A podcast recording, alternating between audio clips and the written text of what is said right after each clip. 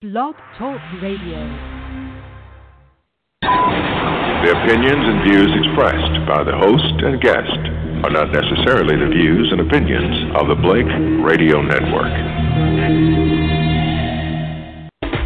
Broadcasting, broadcasting, broadcasting to the world, broadcasting to the world, to the world, to the world, spreading the news and information.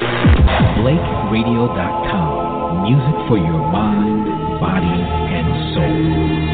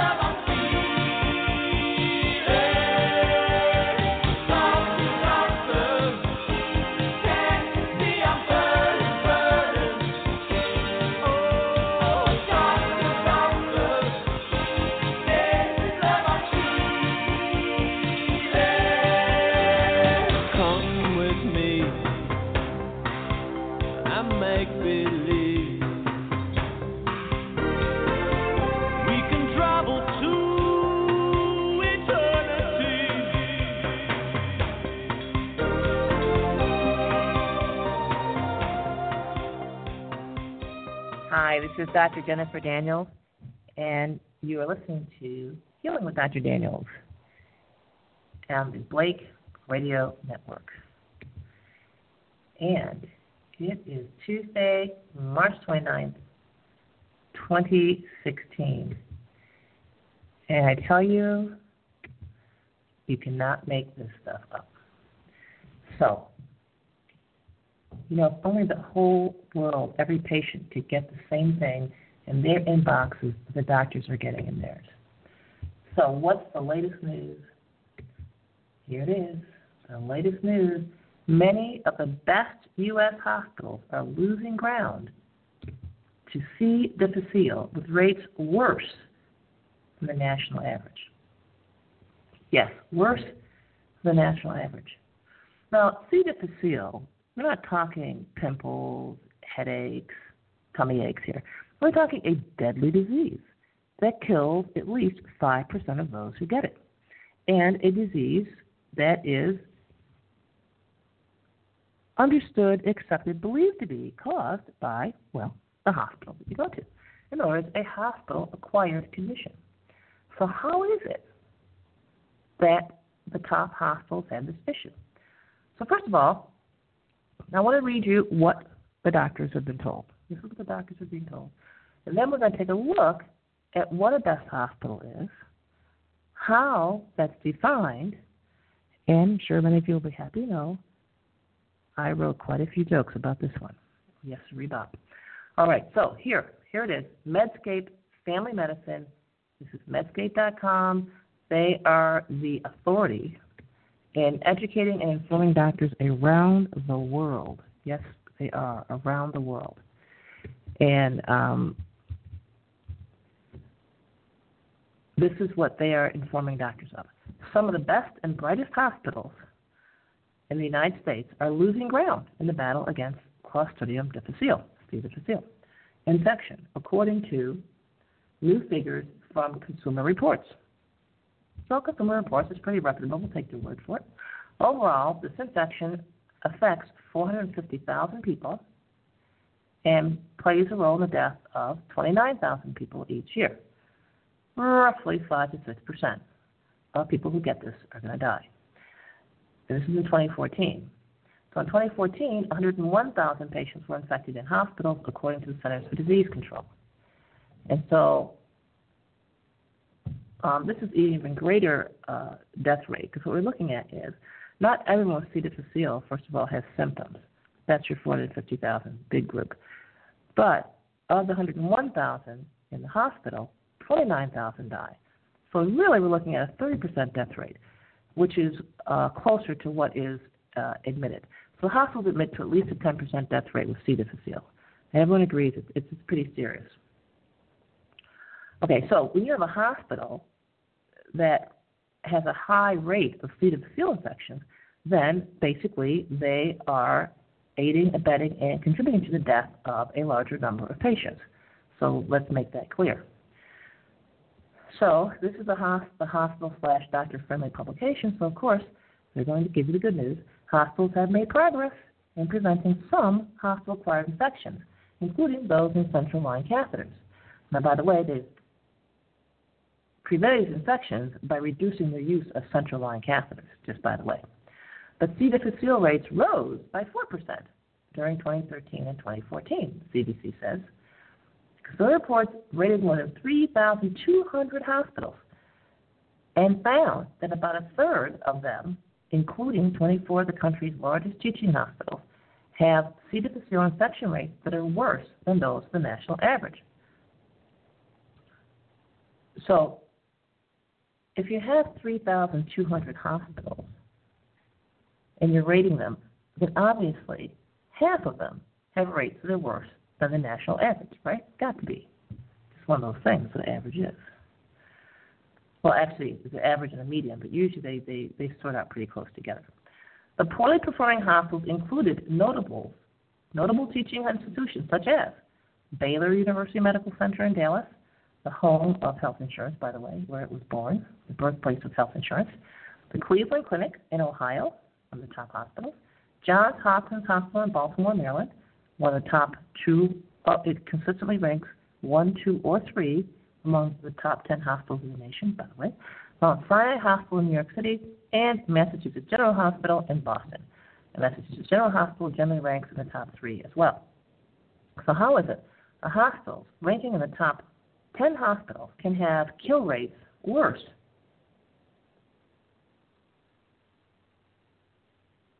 than 1,600 hospitals out of 3,200. In other words, these hospitals are literally in the bottom half. They're in the bottom half of 3,200 hospitals. Yet, they were ranked among the top 10 hospitals in the country. And so, let's read this next sentence, which tells a lot. Teaching hospitals are supposed to be places where we identify the best practices and put them to work. Okay, let's let's examine this sentence. Remember, I didn't write this. This is their writing. Teaching hospitals, got it, are supposed to be, we'll cross out supposed to be, which is say they are places where we identify the best practices. What are the best practices? Well, that would be the standard of care. So the standard of care is what we've already identified as the number one killer, the killer, of 880,000 people every year. So if, if a hospital is a place where they identify the standard of care and put it to work, well, of course, of course they're going to have higher kill rates. Absolutely. And so Lisa McGiffert, Director of Consumer Reports, Safe Patient Project, says in his release but even they seem to be struggling against this infection. So this is an oxymoron. I mean, she's, she's missing her point. Of course, a teaching hospital that identifies the standard of care and puts it to work is going to have a higher kill rate and worse outcomes. And this is exactly what we're seeing. So teaching hospitals with low scores in preventing C. difficile, in other words, they don't prevent C. difficile, and greater numbers of their patients, greater percentages of their patients are dying of C. difficile. Listed below the 24 large teaching hospitals with the low scores in preventing C. difficile. All are teaching hospitals with at least 500 beds and 200,000 patient days. I'm going to come back to the actual list. Because what I want to do is I want to compare it to the list of the top 10 hospitals. Yes. So 28% of U.S. hospitals were awarded one of the top two scores for preventing C. difficile, but only four were large teaching hospitals. And they were Harris Health System in Texas, Maine Medical Center in Portland, these are no-name hospitals, Maimonides Medical Center in Brooklyn, again, an obscure one, this is not NYC, NYU, and Mount Sinai St. Luke's Roosevelt in New York City. So these are the only four teaching hospitals in the country that rank well for preventing C. And they say, why is difficile hard to control? Now, difficile, you've got to get this straight. Difficile is intrinsically present in every single human being on the planet. number one. However, if you take a healthy person, culture their their stool, you will not find difficile. Why? Because there's so many other organisms present that difficile is not detectable. You take that, that healthy person, give them antibiotics, and more antibiotics, and well, more antibiotics, and reculture their stool, and you will often find C. difficile. So there's only one way to get C. difficile detectably, and that is to be exposed to many antibiotics. Antibiotics are pharmaceutical agents, and they are only available by prescription. Or, of course, unless you have livestock, then you can just feed them to your livestock. Okay, so make sure we understand this. So going forward, what, what does this doctor-friendly, hospital-friendly publication say? Well, it says two main reasons to explain. Explain, it means an excuse. An excuse like a six-year-old might give you as to why he, uh, you know, broke his toys or, or spilled a glass of milk. So this is an excuse. So two main reasons to explain the spread of C. diff. One, antibiotics cure many infections and save countless lives. Again, there's no evidence of this because the number of people dying of infections is actually pretty high. And most of those infections are infections caused by antibiotics. But we'll let that leave that alone. But they are often prescribed inappropriately. Well, by whom? By doctors, of course. By which doctors? Could it be the doctors at these institutions? See what their excuse is. Either to patients who don't need them or patients with infections that are treated by different antibiotics. So the doctor gave the wrong antibiotics or should not have given any antibiotics. Those drugs are obviously life-saving when used appropriately, but they can also make you vulnerable to C. diff. In other words, it can kill you. And so uh, Eric Dubberke, Associate Professor of Medicine at Washington University School of Medicine in St. Louis, and a spokesperson for the Infectious Disease Society of America said in the news release. Now, the place that he works at is Washington University. So let's go back and take a look and see if Washington University is on the bad boy list. And so, Washington University. George Washington University. So Washington University is not on our good guy list or our bad guy list. All right. So those are the, those are the problems. But in either case, if the doctor prescribed an antibiotic that wasn't needed, or prescribed the wrong antibiotic. So this is we call it doctor error. And the hospitals respond. That means they defend themselves. Oh wait, first we need a few more excuses.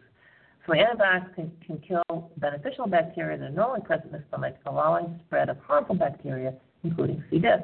Half of all hospital patients are given antibiotics, and as many as half of those are given unnecessarily or inappropriately.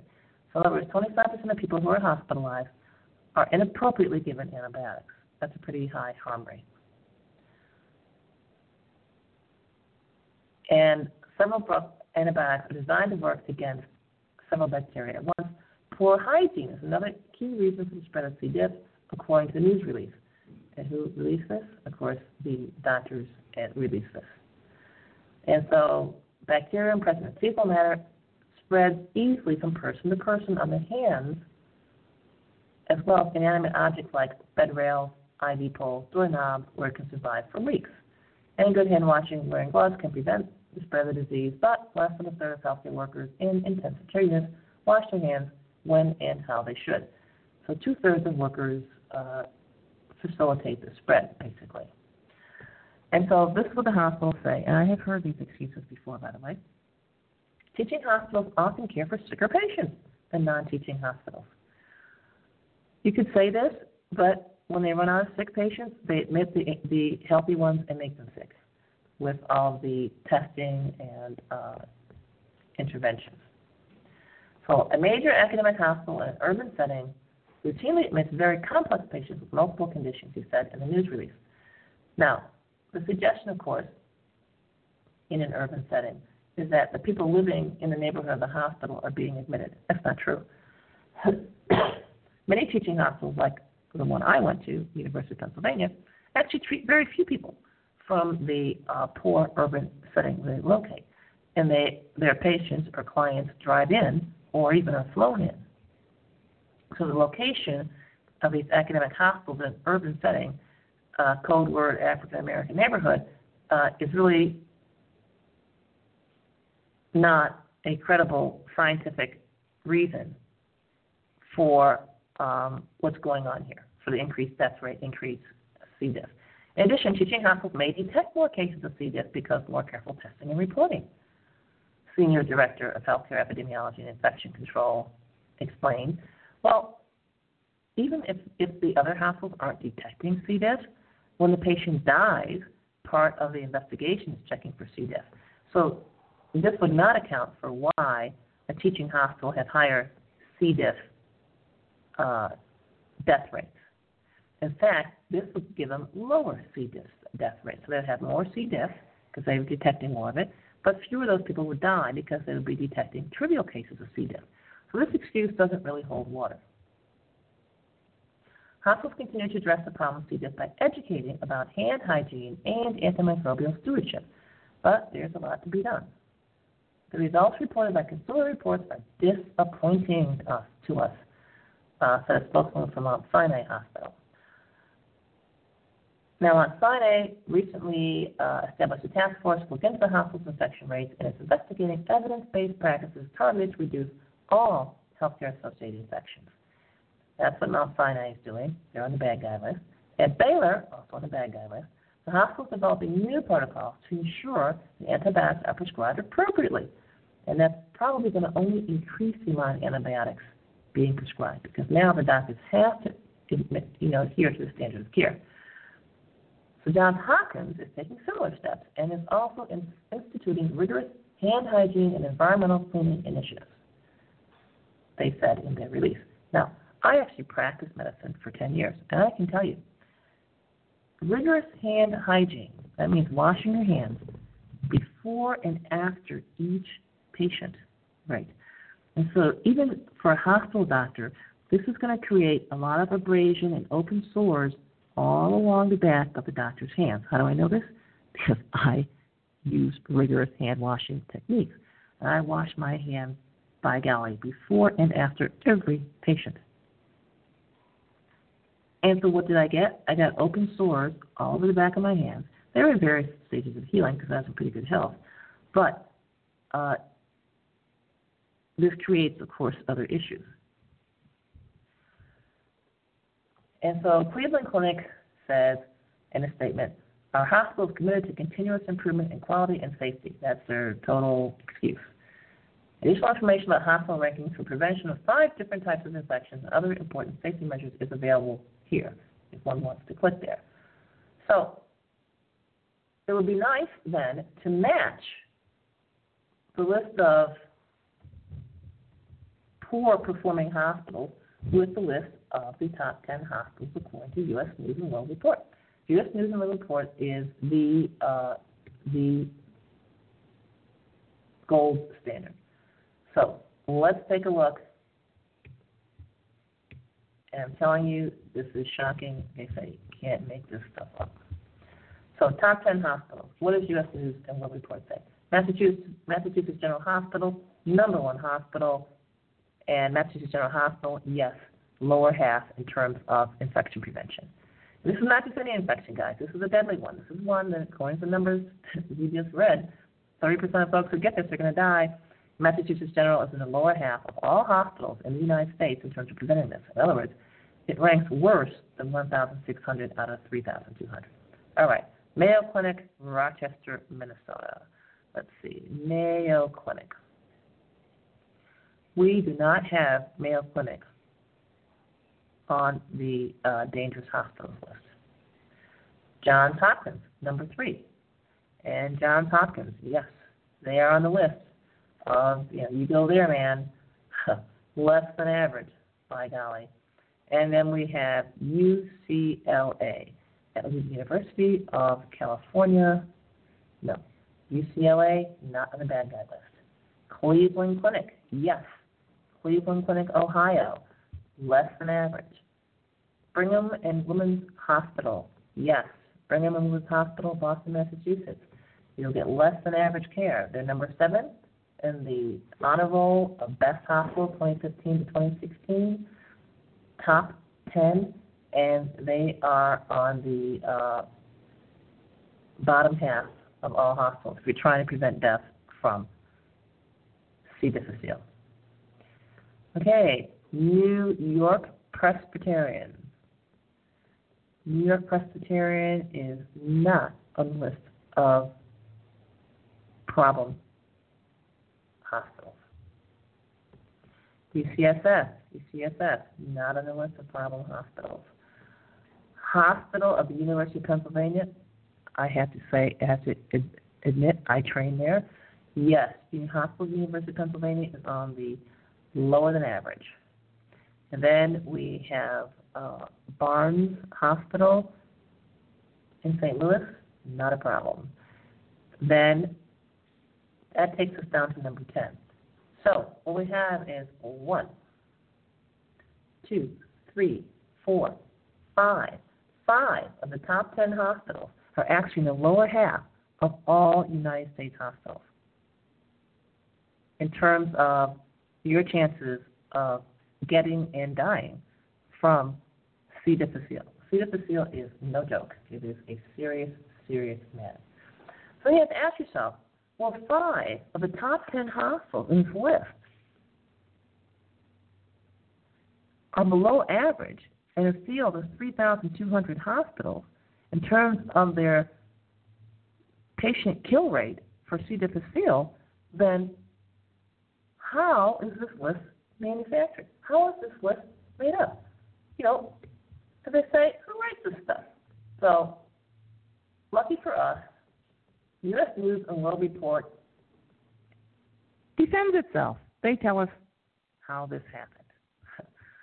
and, you know, I have to give them credit. Uh, they're pretty pretty straightforward. Okay.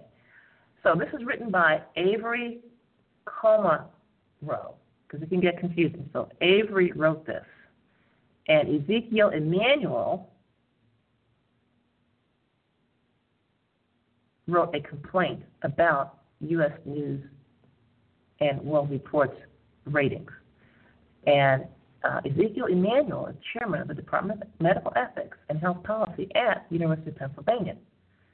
Now, University of Pennsylvania was ranked very highly in the rankings, but their infection rate in this one measure was less than the average for the, the uh, United States. And so Ezekiel had the nerve to draw attention to his institution by criticizing their very high ranking. And so what he said, he questions the validity of the rankings, and in a follow-up commentary, he called the rankings pretty worthless. Now, this is, uh, you know, medical to medical. Ezekiel Emanuel I don't know if he's a doctor or not, but he's chairman of the Department of Medical Ethics and Health Policy at the University of Pennsylvania. So that's that's a pretty big pretty big insult. I didn't say it; they did. Use the words "pretty worthless," Any questions the validity. Okay, and so Avery, employed by U.S. News and World Report, who writes these rankings, he says, "Well, we obviously disagree." and he says, more to the point, many of the criticisms leveled by Emanuel as well as many others. Now, so, so there's a whole cadre of people who question these rankings. This is not just you and me um, being overly critical. So there are people who say, wait, these top hospitals are seriously deadly. How can you rank these hospitals as being among the top 10 when their kill rates are worse than at least half of all hospitals? So, this is the defense. So, um, not only do I wonder about this, and maybe you listeners are wondering too, but many others, U.S. News and World Reports on record is saying many others with strong feelings about the rankings feel the rankings are premised, oh, the, the feelings are premised on faulty assumptions. Whether that's willful or inadvertent doesn't matter. We need to do better at communicating the purpose of the rankings and the blueprint that defines them. We make the broad outlines for the rankings methodology public in the form of a detailed FAQ. Now, I looked at this report. The report outlining how they rank these hospitals is 136 pages long. That speaks for itself. Which in turn includes a link to detailed methodology report, may confess 130 pages, but perhaps we are still burying the lead, as journalists say, sending consumers and others to lengthy explanations when short, clear messages would be better. Oh, oh, thank you. Here then are the major points raised in the Wall Street Journal and echoed elsewhere, other frequently voiced concerns and our responses. So even the Wall Street Journal, the Wall Street Journal has questioned these rankings. Not that the Wall Street Journal is any big authority, but the Wall Street Journal speaks to people who have substantial sums of money. He's telling people substantial sums of money, hey, maybe you're getting killed at these highly ranked hospitals. And so the Wall Street Journal serves for many wealthy people as a reliable information source. And the Wall Street Journal apparently felt it was its duty to at least warn its readers that maybe their life was in danger. And so, the U.S. News and World Report, this is their, uh, their defense. No conceivable methodology is immune from limitations of design and available data. Ranking a hospital in the top 10 that is actually in the bottom 1,600, that's a pretty wide missing the mark. So you have 1,600 hospitals, the halfway point, other 1,600 hospitals.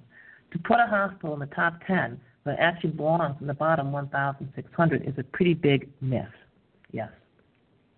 Okay. So they're saying nothing's perfect. All right, we'll, we'll, we'll, we'll buy that. We try to remedy weaknesses in our methods by soliciting, that means asking for candid, that means truthful input from the hospital community. Duh, the hospitals itself, okay. So you're ranking the hospitals, you're going to have the hospitals tell you how to rank them. Gotcha. Using the best metrics and data available to us and making changes when there's a strong case for doing so. Okay. And so in the 2013 methodology report, 130 pages, it includes more than four pages of changes we've made in just the past six years. You have a 130 page report that's changed six pages, I'm sorry, four pages in six years.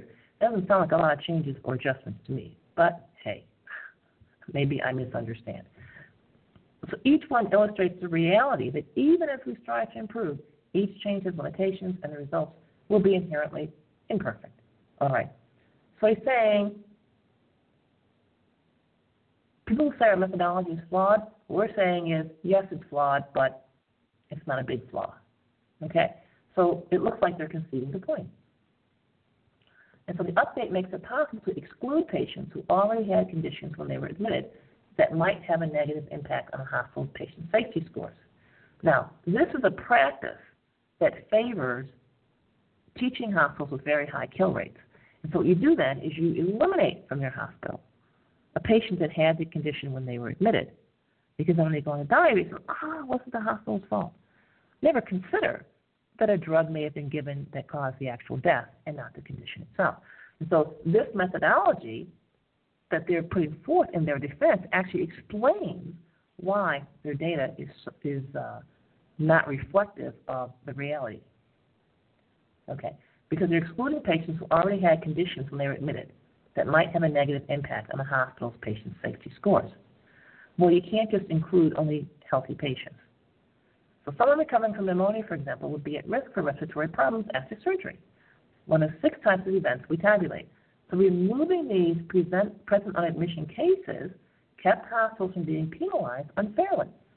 Many ho- now another uh, a more cautious hospital would not have done surgery on a patient with active pneumonia. Just saying. Just saying. Okay. Removing these present on admission cases. Okay. But not all hospitals are diligent about identifying present on admission cases and coding them appropriately. The playing field with regard to this measure will not be level until they do. Lagging hospitals not only will derive no benefit from the change, but will be penalized relative to hospitals who do a good job of taking these patients out of the best hospital equations. And so actually, does this represent a flaw in the methodology? We don't think so. No measure is perfect. Well, wait a minute. If it's not a flaw in the methodology, then you don't need to say no measure is perfect. So by saying no measure is perfect, you're admitting the measure you're using is not perfect. In other words, it's a flaw in methodology. Gotcha. So compliance with any measure will never reach 100%. Moreover, The fact of the change is likely to make some hospitals pay more attention to present admission identification and coding, improving the quality of the data beyond their use in the rankings. Okay, so the explanation about the flawed data is yes, our methodology is flawed. All right, gotcha. Best hospitals does not identify the best hospital. That's a criticism. You know, Wall Street Journal, many people, the, the din is getting very loud. It's not identifying the best hospitals. So what does U.S. News and Report say? Will report say? What is their defense? The rankings do not and cannot designate hospitals that are the best for every patient. A one-size-fits-all hospital does not exist. Patients vary enormously in the medical problems they present, procedures they need, and the risks they bring to the table. Emanuel and other critics ignore the offstage mission of the rankings. Listen carefully. To provide a tool for the relatively small percentage of patients who, first, need a much higher level of medical care than most community hospitals can provide, and second, have time to look around for the best source. We want to speak to those with rare or hard to treat cancers, those who are very old or physically ailing, and those with multiple conditions for whom care is never routine. All right, here's the crux of the matter. What they are saying is we are looking for that, we are writing this ranking for that 1 in 1,000 patients. Okay? So, a rare or hard to treat cancer. This is a, a 1 in 1,000, you know, you line up all the cancer patients, about 1 in 1,000 of those patients might fall in this category. Are patients who are very old, not old, not old, not over 65, not over 75, but very old. What is very old?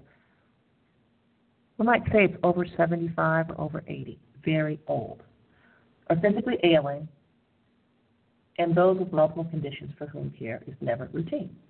Okay, so you've identified a very narrow scope of, of people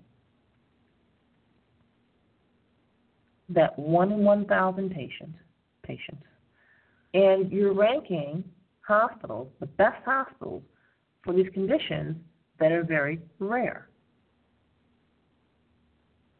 That's important to understand. So if you have an ordinary condition, then you should not consult this hospital ranking because this hospital ranking is an inappropriate reference for you because if you have an ordinary condition like, say, pneumonia that's sensitive to antibiotics, these hospitals are not the place for you because your condition is not rare. This is important. Okay. So best hospitals don't identify the best hospitals. That's the accusation. And what they're saying is, you're right. We don't identify the best hospitals. We only identify the best hospitals for conditions that rarely happen in humans. Yes. So now I'm beginning to understand how it is that five of the hospitals in the top ten can actually have kill rates that rank in the lower half, kill rates for a particular condition. Okay, it is basically a ranking of teaching hospitals. Okay, response. Even a modest sized community hospital with no academic affiliation can provide outstanding quality in cardiac care or another service.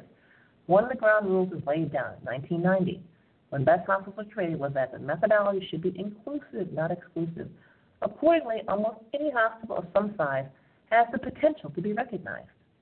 Teaching or non-teaching status is not even one of the measures in the methodology. Our starting pool comprises all 4,800 U.S. hospitals, other than government and institutional facilities, such as prison units, for which data are not available. From here, a hospital could meet any one of four criteria to move on to consideration the 12 data-driven specialties.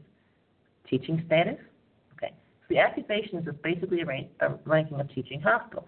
Well, whether it's a teaching hospital is one criteria. Affiliation with a medical school, again, teaching hospital, another criteria. 200 beds or more, or 100 beds plus availability of four or more specific types of me- medical technology. So 50% of the ranking criteria relate to teaching hospitals. This is heavily biased towards teaching hospitals. So this year, 2,200 hospitals, or 47% of the initial number, met the test. The topmost reaches of the rankings in the 16 ranked specialties are dominated by major academic medical centers, that's teaching hospitals.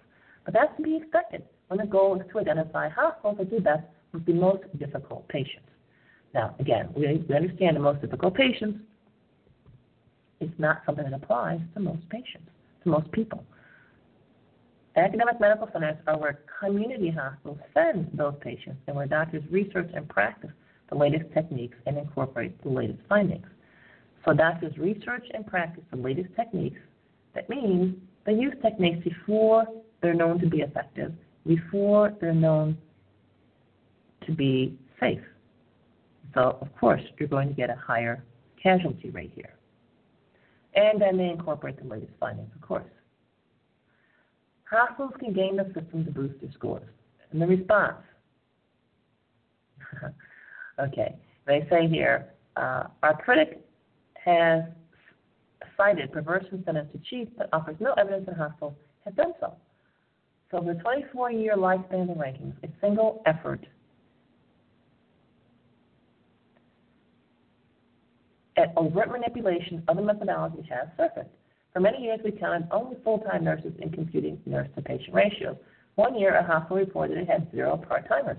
The computer flagged the entry, inquiries were made, and the hospital's nursing numbers were reverted to the prior year, when there had been numerous part-time nurses. We know that some hospitals try to influence physicians who might be contacted for the annual survey of specialists we conduct to determine which hospitals they consider to be the best in their area of expertise for the most challenging patients. Hospitals launch internal and external email campaigns, send out snail mail, and offer handouts at medical meetings to raise the profile of their institution. Does it work? Well, we suspect it has limited or no impact given the size of the specialist universe and the resistance of doctors at being told how to think. Hmm. Okay, so hospitals don't have to game the system, not when you've weighted the criteria in favor of teaching hospitals. Okay, another criticism is U.S. News should not be measuring reputation at all. It's just a popularity contest. Most physicians don't know much about the care delivered at local hospitals, alone at those across the country, so surveyed physicians tend to rely on rankings. And so it's a self-fulfilling hypothesis, right? So a doctor who doesn't know much is relying on rankings. I will tell you, having practiced medicine myself, this is not exactly true. I wish someone had asked me when I was in practice about ranking some of these so-called hospitals, because I did refer patients to Johns Hopkins. I did refer patients to the Mayo Clinic.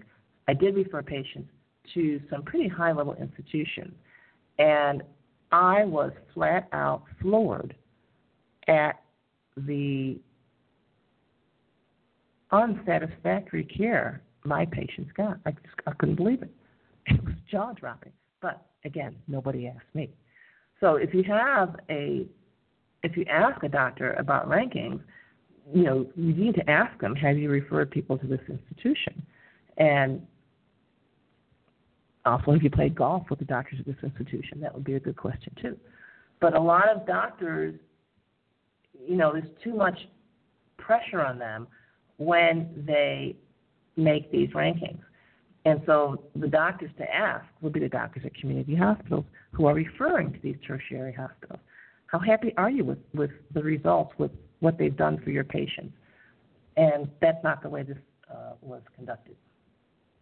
And so uh, U.S. News and World Report defends itself and says, well, the physician survey is a proxy for the process of care within a hospital. The quality of care caregiver's decision and the execution at every point for admission to diagnosis to treatment choices. Do doctors adhere to accepted guidelines? What protected what protects patients from medication errors? So here, if doctors admit or, or adhere to accepted guidelines, that's the standard of care, which is the cause of death in 880,000 Americans. And so if you build into your criteria of the best hospitals, the doctors at that hospital must be following the standard of care, then you're building in a pretty high death rate. And there are countless uh, other criteria. But it's very straightforward then.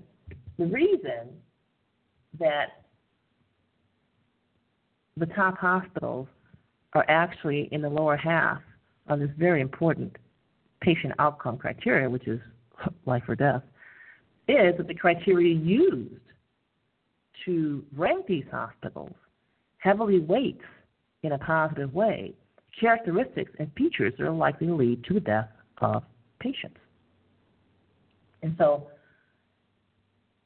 as they say, what do you expect? We only have 15 minutes left. So I want to tell a few jokes because I wrote so many on this topic. It's a very inspiring uh, topic. So the problem here then is the ranking criteria. So here's a joke to help bring this um, to light. So we have the executive at a mythical publication called U.S. News and Globe Report. And this executive is interrogating an underling who's in charge of this ranking process. And he says, What is this I hear that people are dying and increasing their risk of death when they use our list of best hospitals? The subordinate says, I did nothing wrong. Hospitals that write, that write the standard of care are ranked highest. And of course, it's the standard of care we know that kills, and naturally, the institutions that write it are themselves going to have a fairly um, high kill rate. And this joke talks about the absurdity of picking a, a hospital that has nothing to do with what your illness is. These two guys are talking, two buddies. One guy says, Why are you going to a maternity hospital for your open heart surgery? And the friend said, It's the best maternity hospital. For something as serious as open heart surgery, I need the best. So, of course, he's not pregnant, he's not having a baby. So, that the hospital's best for having babies is, of course, irrelevant and maybe even a negative factor for his open heart surgery. And here's one that you guys out there might pick up on. This wife is talking to her husband, and she says, Honey, you got a gold plated hex screwdriver, and we have flat head screws. And the husband says, This is no time to go second class. So, what he has done is he's spent a lot of money on a tool that cannot possibly do the job. And this is what's happening when people are picking hospitals off this best hospitals list. And another one, these two guys are talking about a third friend who's dead.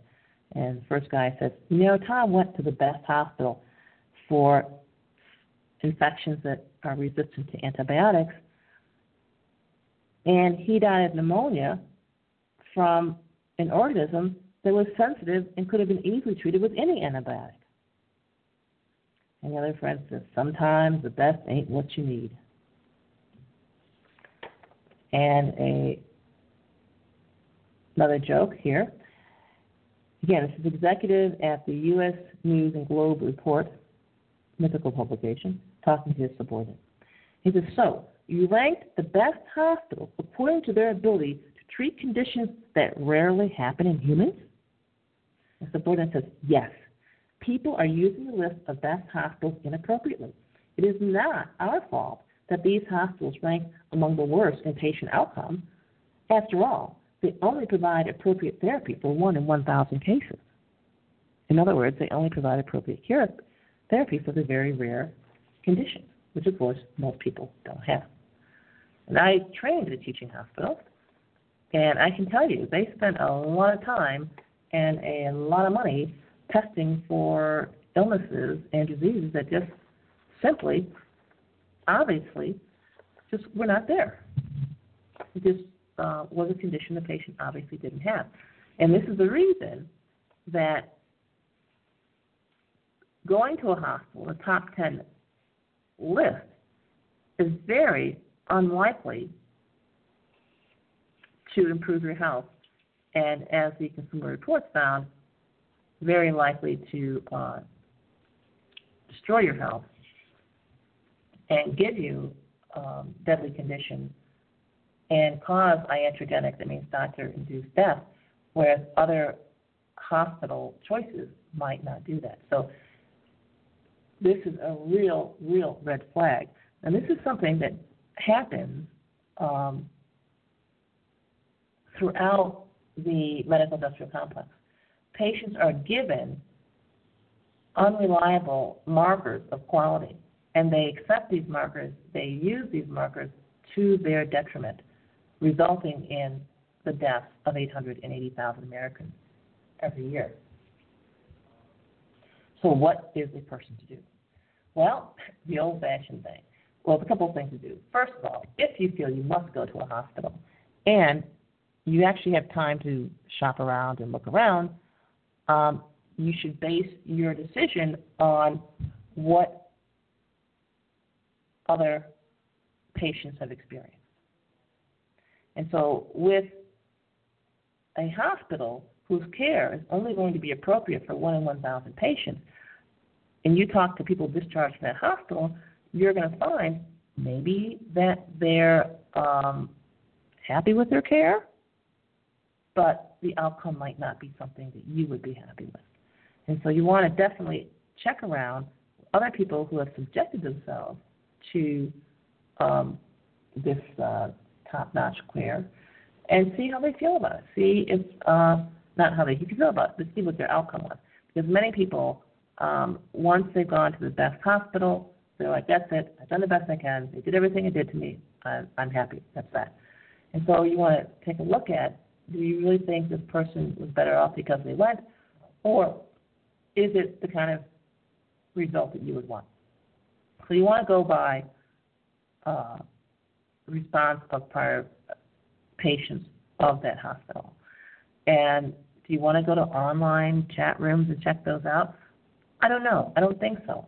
Because now more and more um, marketing companies are actually selling something called reputation management. And what they will do for a large corporation or a hospital is they will scour the internet for negative comments about that institution or business.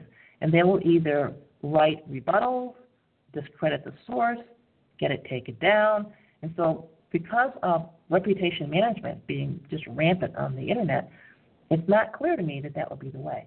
What I would recommend is to actually, you know, call around, call up, you know, your your sister-in-law, your, your brother-in-law. The other thing to do is ask your doctor if he's referred patients to the that hospital. And you want to ask for the names of those people and talk to them. So you really need a, a live, verified human being um, if you can't risk being victimized by internet reputation management. That's number one. Number two is do it yourself. Do it yourself, yes. Go to my website, vitalitycapsules.com forward slash remedies, and download your free report. Remedies so powerful they could make antibiotics obsolete. And after all, the measure in this case was C. difficile infections, and yes, um, antibiotics are the crux of it. You definitely want to get away from antibiotics and avoid antibiotics. All right, so let's take a look at the chat room. The chat room says the reception is clear. Great. okay. There's all kinds of questions.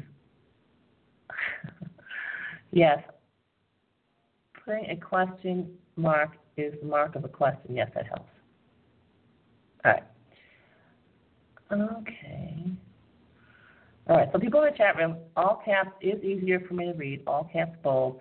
No, I'm not offended by all caps bold. I, I, I didn't get that memo about that. all right, we're looking for questions. Is this the place to ask questions? Yes, it is. Okay.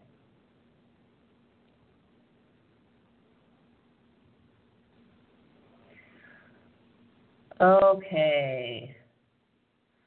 All right. Chat room seems to be largely not curious about tonight's topic, but I think it's a, it's a pretty big a pretty big topic. All right. So big deal here then is hospitals with a one percent kill rate every four days. And this is death due to medical intervention. That's all we're talking about have an annual kill rate uh, that that's pretty pretty darn high, pretty close to 100%. So 90% chance 90% plus chance of dying after a year of hospitalization. So it doesn't make sense to even go to a hospital. But let's just say for some reason you've gotten over that logical hurdle and you decide that in your case it might make sense to go to a hospital. So if you decide in your case it might make sense to go to a hospital, the next question is how can you mitigate your downside? You can mitigate your downside by uh, checking with friends and relatives. You can mitigate your um, downside by checking out as soon as you possibly can. Now, the problem with hostels is once you get in, it's like the Roach Motel difficult, difficult, difficult to get out. And so, um, why is it difficult to get out? Because if the doctor recommends therapy and you are over 65, then adult protective gets involved. Um, you're refusing therapy if that's what you're doing, obviously because you're, well, too old. And because you're an adult over 65, then the government has an overriding interest in protecting you from your own bad decision making. And so there you go, you've got that. And if you're under 65, then of course they can call in a psychiatrist, declare you um, mentally incompetent, and then decide for you. And this is extreme, extreme hazard because many people have health insurance. Now, because of Obamacare, many more people are getting health insurance, which means if you are coerced into accepting care that you don't want, then um, they are 100% guaranteed to get paid for providing something to you that you do not want. Can you imagine if someone had a 100% guarantee that they were going to get paid for delivering a car to you that you didn't want to drive, you had no interest in? People's driveways would fill up with cars, and um, car dealers and car makers would be sending bills to whoever it is paying for these cars. And this is what is happening with healthcare, what the danger is. So the best thing is not to go into the hospital at all. But there is some um, other thing you can do is go to something called community hospitals. Uh, I'm not a hospital fan at all. Um, community hospitals are sometimes uh, safer, but there's another level of hospital called a private community hospital. Unfortunately, it's a real mix. Either you're going to get a hospital that's a lot worse or a lot better. So you're really a lot better off uh, sticking with institutions or um, doctors who had good results with people that you personally know. That's number one. Number two, I am a strong believer in do it yourself. The other thing is people are way, way underestimate the ability or the power of the body to heal. Um, doctors don't heal people. They can't. Why? Because in order to heal people, you need to be able to give them life, which is not what doctors are trained to do. Doctors use dead chemicals. And if it was really as powerful as they say, you could take all these chemicals, pour it on a rock, and the rock would come to life. That's not the case. And so, since the doctors don't even use living material to heal, that greatly diminishes their ability to get um, positive results. So, um, the moral of the story is don't pay any attention to doctor rankings, don't pay any attention to hospital rankings, um, because the ranking criteria are so biased that the results for you, an individual seeking to get healthier, are going to be um, perverse. And so, in the case of uh, this U.S. News report, they admit themselves that they're ranking hospitals based on their ability to take care of rare situations that almost never happen. And um, this means that you will almost always end up getting poor care because the hospital is ranking tops for conditions that almost never happen. And that's a problem. That means for conditions that happen frequently, um, the ranking is really not uh, not relevant or not pertinent. And so if you have a regular condition, um, arthritis, breast cancer, lung cancer, any condition that ordinarily happens, um, any of these ranked hospitals would almost um, guaranteed they would be inappropriate because the rankings are based on their ability to handle rare disease. In fact, to say that they would be inappropriate, almost this is the point. The point is the rankings are irrelevant in terms of your decision making process, just because there is no information gathered on that subject in the course of the process. Okay, that is it. We are done for tonight. As always, think happens and tune in. Of course, next week we'll have another riveting topic, and we'll talk to you then.